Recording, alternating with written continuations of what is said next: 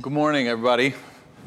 So, as um, John said today, as we continue with this summer teaching series, Stories of God, today we really enter into the wisdom literature and into the Psalms. Um, we want to invite you this week as you um, have a chance maybe to pray through the Psalms, or uh, and or if you engage in our weekly reading, um, Psalm 90 to 150, that these Psalms would speak to you in a way. And as John was saying, these Psalms are prayers. They're not meant to be read like every other book of the Bible. They are prayers that people are offering up to God in every season of life, no matter what it is that you're going through today. No matter uh, what you're feeling, no matter what your emotions are, no matter what your life is like right now, the Psalms give us language of prayer of how to talk to God. In a sense, the Psalms are kind of the most spiritual language in the Bible. And when I say that, I don't mean they're the most important but they are the language that people can go to. Often I know people who read and are drawn to the Psalms if they're in a time of great crisis, if they're in a time where their life is in great change, where they're trying to figure stuff out, if there are those feelings that you don't know how to put words to, the Psalms sometimes can be the things that, that in joy and in sorrow, you can look at them and go, yeah, that's what I'm feeling. That names it. And so, what we want to invite you to do today is to um, kind of have a roadmap as we go through today and this week about how to engage the Psalms um, and how it is that we can both learn to talk more openly with God, but also how we can ultimately be where the Psalms lead us, which is living in a place of hope. Okay? A place of hope is ultimately where the Psalms take us. And so we want to talk about that today and how that hope can live and, and as Jesus even says, abide in us. How that can become like infused into our DNA as people of hope. Okay? So let's start by praying. Lord, today as we are talking about the language that Scripture teaches us of how to pray, I ask that you would give us all open minds, that you would give us all open hearts, and that you today and this week would draw us closer to you. We pray for this in Jesus' name. Amen. So, friends, the way that I want to talk about the Psalms today and invite us to engage it actually comes from a framework that was taught to me by a professor of mine in seminary named Walter Brueggemann. Walter Brueggemann taught for decades and wrote for decades on uh, many different parts of the Old Testament, many books in the Old Testament, including the Psalms. And um, his work on the Psalms has highly influenced me. And what Walter Brueggemann's writing and teaching on the Psalms says is that, is that what's important is that we understand that the Psalms are giving us language for every season of life. And so what he does is he kind of breaks this season of life into a cycle. Okay? Says that everybody in here, that our life as is at some point in some ways at different parts of a cycle. And it's broken into three parts. And that for each of these three parts, the Psalms give language and, uh, and meaning uh, and ability to interface with God in each of these three seasons of the cycle, okay? And you don't go through the season once. It's not like you start at the beginning and then at the end of your life, um, you know, on your, like your last day, you come to completion. This is a cycle that is ongoing over and over again. And sometimes we're in different places in like, big areas of our life, and in another area of our life, we may be in a different season, okay? But the way that Walter Brueggemann writes about these seasons is that there are three of them, and it starts with a season of orientation, he says. Next is a season of disorientation. And last is a season of reorientation and that the Psalms can be broken down in these categories. And the Psalms don't work chronologically. It's not like one, if, if, it was a, if it was a good Presbyterian doing it, they would be like, now 1 through 39 are Psalms of orientation, and then 40 through this are Psalms of, it doesn't work that way. As we read from Psalm 90 to 150 this week, you're going to be able to see different ones and go, I think that one's this, I think that one's this, I think that one's this. But that they all fall in one of these categories. They trace our life because they are people praying to God in a season of life. So, what we're going to do is we're going to start by talking about uh, Psalms and seasons of orientation. Because some of us here today, that's where we are. We're going to bring this up uh, on the screen. Not Psalm 1. Do we have the, the text of Psalms of orientation? And which, one, which ones those are? Do we have those? No. Perfect. Good. Okay.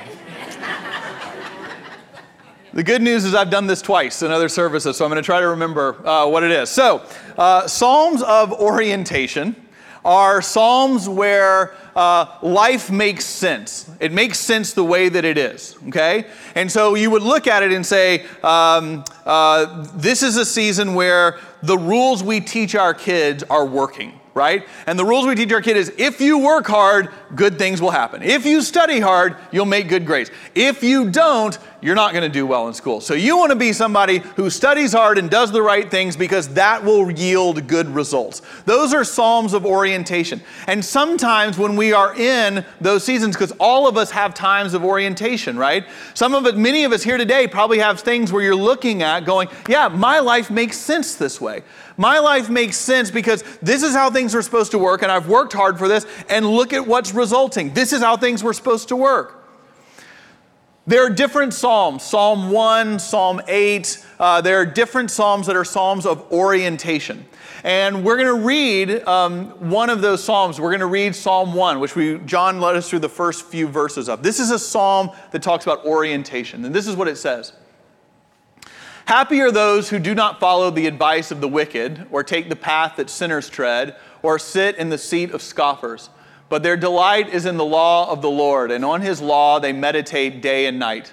They are, all, they are like trees planted by streams of water, which yield their fruit in its season, and their leaves do not wither. And all that they do, they prosper. The wicked are not so, but are like chaff that the wind drives away. Therefore, the wicked will not stand in the judgment, nor sinners in the congregation of the righteous. For the Lord watches over the way of the righteous, but the way of the wicked will perish. This is a great example of a psalm of orientation, right? This is how life's supposed to work. If you meditate on the law of the Lord, if, as John says, you're one of the, the tree people, which I like, and you kind of have this examined life, then good things should happen to you, right? And if you are one of the wicked, if you don't do that, and if you are bad, bad things will happen to you. We look at that and we read that and go, that's right. That's how things are supposed to work. And there are seasons of life where we can look and go, man, my life is really in a good place. Things are working out the way I hoped. These, these Psalms give language to that. And what the psalmists and the Psalms of orientation are teaching us is that when we are in that season where it's like things are good, we need to like name that. It's important to name it and to abide in it and to give thanks for it. I don't know if any of the rest of you are, that, are this way, but for me, most of the time, I only appreciate a season of life when it's in the rearview mirror. Does that make sense? I usually look back on a season of life going, I should have enjoyed that more. I should have taken more advantage. I should have been happier in that. I should have felt more at peace with that. But I am someone who lots of times when things are good, I'm like ready to charge on to the next thing and ready to climb the next mountain and ready for what the next obstacle is supposed to be and ready to not feel content because I want to feel challenged or, or I'm waiting and kind of worried because things are good now, but what might tomorrow bring? I don't know. Like, you know, you just go, you got to be prepared because the, you know, the sky could start falling, so we got to be ready for that. And you realize that in Psalms of orientation, there's a spiritual calling that says if you are here today and your life is in a place where you're like, man, things are really good right now, that it's actually a great spiritual thing to let these Psalms help you to go, thank you. I actually need to abide in this place and feel the joy and feel the contentment of this, and giving thanks for it is a spiritual exercise. Psalms of orientation help us to pause and to spiritually accept and to be grateful for and to develop hearts of gratitude when things are going well. This is a really important spiritual dynamic. Okay, so Walter Brueggemann saying that all of us have this. I wonder who today is sitting there going, Yeah, that kind of feels like my life right now. Things are actually going really well. Things feel like they're actually moving in a positive direction. I've been working for a goal, goal feels like it's been achieved. I look at how my children and my grandchildren are doing. It looks like things are kind of going the way we've been working. Uh, things actually seem pretty good. Those are good moments. The psalmist can help us to give language to stop and give thanks. Psalms of orientation, seasons of life of orientation. However, as we all know, those seasons do not always last. And that's where Walter Brueggemann says that we, in our lives, it's not that God takes us here, but in our lives, we move into a season of disorientation. Because sometimes you can read Psalm 1 and you can sit there and go, "Oh yes, man, you know, good things happen to the righteous and bad things happen to the wicked, and they're blown away by chaff, and I'm seeing that." But then all of a sudden, you can hit a season of life where you're going, "Actually, that doesn't feel right anymore." It feels like I'm doing everything right, but I feel like the chaff that's getting blown away. I feel like the person who, as he writes here, has sunk into the pit. It's a very descriptive term and yet it's, it means something, right? Many of us, I know I do, have seasons in your life where you're like, yeah, I know that feeling. I know what it's like to feel like I can read Psalm 1 and hear that, and yet it doesn't really feel like it applies to me today. Because I feel like I'm trying to do the right things, and yet bad things are happening. If any of you have seen uh, the TV series Friday Night Lights, you'll have an idea of what I'm talking about. Friday Night Lights, if any of you have seen it before, is a, a wonderful series about a Texas high school football team in the town of Dillon, Texas. And the life of the entire community revolves around this high school football team. It is, it's really a great show. I watched it years ago, um, but now I'm rewatching it and I live in Texas. And there is so much more that makes sense to me uh, about that show now that I live here. And I'm really uh, enjoying it. If you've not seen it before, um, uh, there, there's, a, there's a main character, and this isn't destroying the, the series, you, can, you should still watch it. But in the first episode of the first series, uh, there's a moment of great disorientation, just to kind of fill out what this means. We first meet in the first episode, uh, All American quarterback for this high school football team named Jason Street. And Jason Street is kind of the All American guy. He is charming, he is humble, he is good looking, he is dating the head cheerleader, he has scholarship offers to go play college football at schools around the country. It looks like he's going to accept an offer from Notre Dame to go and play there, and people are saying he's the best high school quarterback they've seen in years. His team is ranked nationally, the community loves him, he's a Christian, uh, he follows, you know, things are going well. And then in the first game of the season, towards the end of the game, if you've seen it before, Jason Street throws an interception. And as the defender catches the interception and begins running back down the field, Jason Street tries to tackle him. And he does, but in tackling him, suffers a spinal cord injury and is paralyzed from the waist down. Essentially, the rest of the series of Friday Night Lights all is a result of that moment that moment of disorientation where Jason Street's life changes forever and the fortunes of the football team and of the coach and indeed of the entire town are really left responding to this moment. And there is this one glimpse when Jason Street is lying in the hospital having just learned that he will be paralyzed from the waist down and may never recover when one of his friends walks in and in tears looks at him and says, Things like this aren't supposed to happen to people like you. That's disorientation. And I guarantee you, every one of us knows that feeling. Things like this aren't supposed to happen to people like me. Things like this aren't supposed to happen to people my age. Things like this isn't what I planned my life to be about. Seasons like this, times like this, events like this, pain like this, loss like this, betrayal like this, these aren't the things that I was meant to experience. To the point that it can drive us to our knees. Psalms of disorientation give language to what that's like in all of our lives because all of our lives will go there in different ways. Psalms 22, 50, 74, 137. These are examples of Psalms of disorientation. We're going to read the first eight verses of Psalm 22 now. The psalmist writes, My God, my God, why have you forsaken me? Why are you so far from helping me from the words of my groaning? Oh my God, I cry by day, but you do not answer, and by night, but find no rest. Yet you are holy, enthroned on the praises of Israel and you, our ancestors, trusted. They trusted and you delivered them. To you, they cried and they were saved. In you, they trusted and they were not put to shame. But I guess I'm a worm and not human, scorned by others and despised by the people. All who see me mock at me. They make mouths at me, they shake their heads. Commit your cause to the Lord. Let him deliver. Let him rescue the one in whom he delights. This last quote is the words of the scoffers. It's the ones who are teasing and mocking the psalmist, who are going, Right, yeah, commit your cause to the Lord. That's working for you.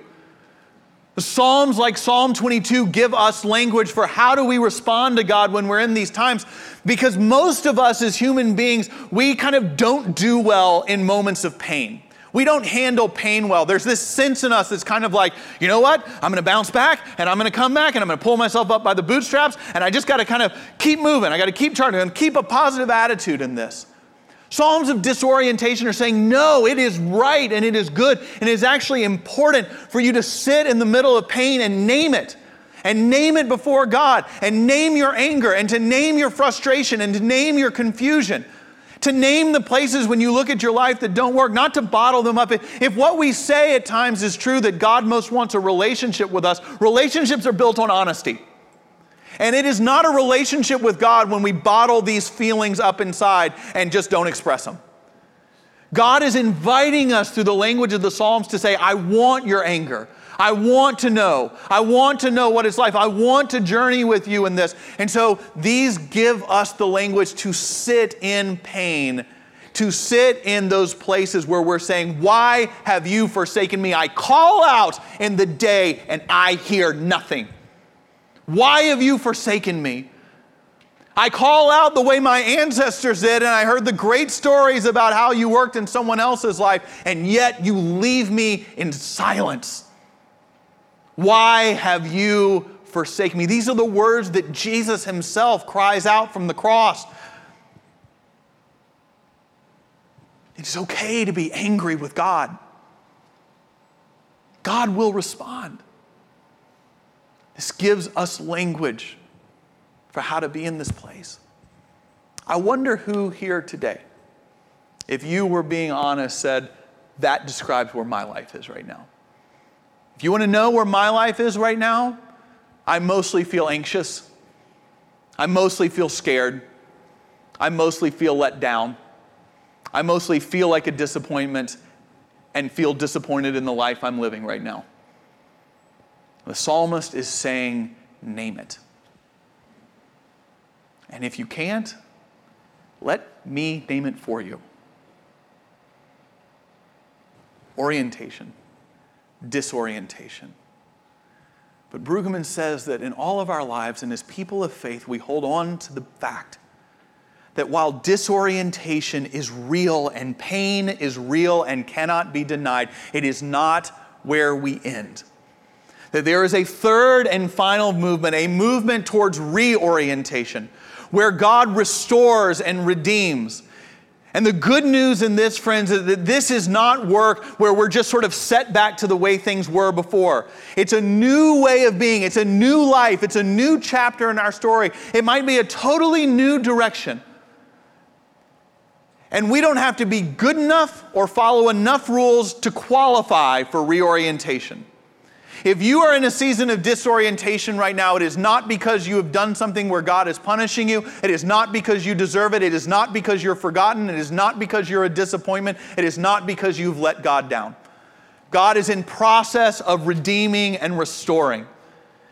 And the Psalms finally give witness and bear witness to the fact that our God is a God who redeems brokenness, hope, the experience of God's grace and faithfulness that rescues us from the pit. Psalm 23 is this way Psalm 40, Psalm 107, Psalm 150.